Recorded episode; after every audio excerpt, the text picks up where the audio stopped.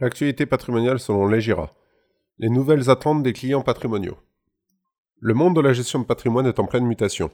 Avec l'avènement des nouvelles technologies, notamment les fintech et l'abondance d'informations sur Internet, les clients patrimoniaux deviennent de plus en plus exigeants vis-à-vis de leurs conseils. Un meilleur accès à l'information pour les clients patrimoniaux. Il y a encore une quinzaine d'années, la plupart des clients patrimoniaux recevaient seulement un relevé de situation annuel de leur placement en assurance vie. Ce n'était que sur cette base qu'ils pouvaient jauger la performance et la pertinence de leurs conseillers financiers. Du côté des mouvements, il pouvait se passer plusieurs mois, voire plusieurs années, avant qu'un arbitrage n'ait lieu. Mais ce temps est désormais complètement révolu. Avec le développement du numérique, les clients patrimoniaux ont à disposition bon nombre de technologies, que ce soit site internet, web app, applications mobiles, afin d'avoir accès à de l'information financière, juridique et fiscale, tous leurs comptes en accès quasi temps réel grâce à des agrégateurs de données. Le droit à l'information n'est plus un luxe, mais le standard dans notre société moderne. Mais la question est de savoir qu'en faire et surtout comment analyser tout cela correctement. Des attentes des clients patrimoniaux à la hauteur de leurs enjeux.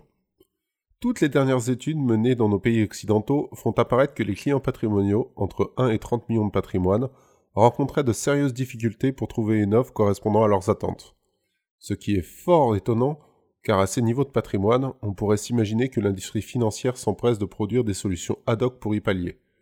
Mais encore à ce jour, il n'en est rien. Les grandes lacunes qu'il en ressort sont les suivantes. Un manque d'écoute et de pédagogie. La clientèle patrimoniale a vu les solutions proposées par les grands groupes bancaires et assurantiels se standardiser, au point de se demander parfois à qui profitent le plus les produits proposés par le conseiller une information non personnalisée ou qui arrive beaucoup trop tardivement.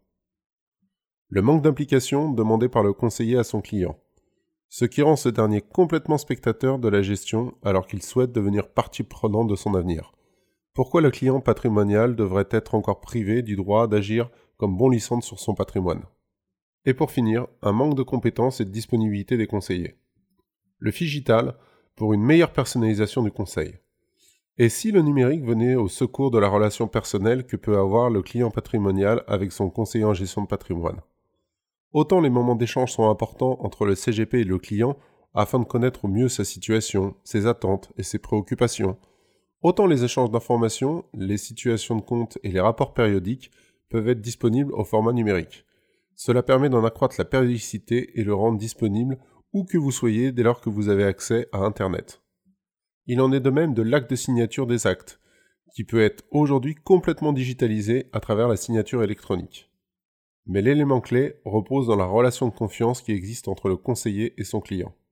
Chez Legira, nous avons été des précurseurs dans le mouvement Figital, qui consiste à mêler une relation de proximité avec ce que peut nous apporter de mieux les nouvelles technologies. La modernité a du bon du moment que l'on est capable de l'utiliser à bon escient.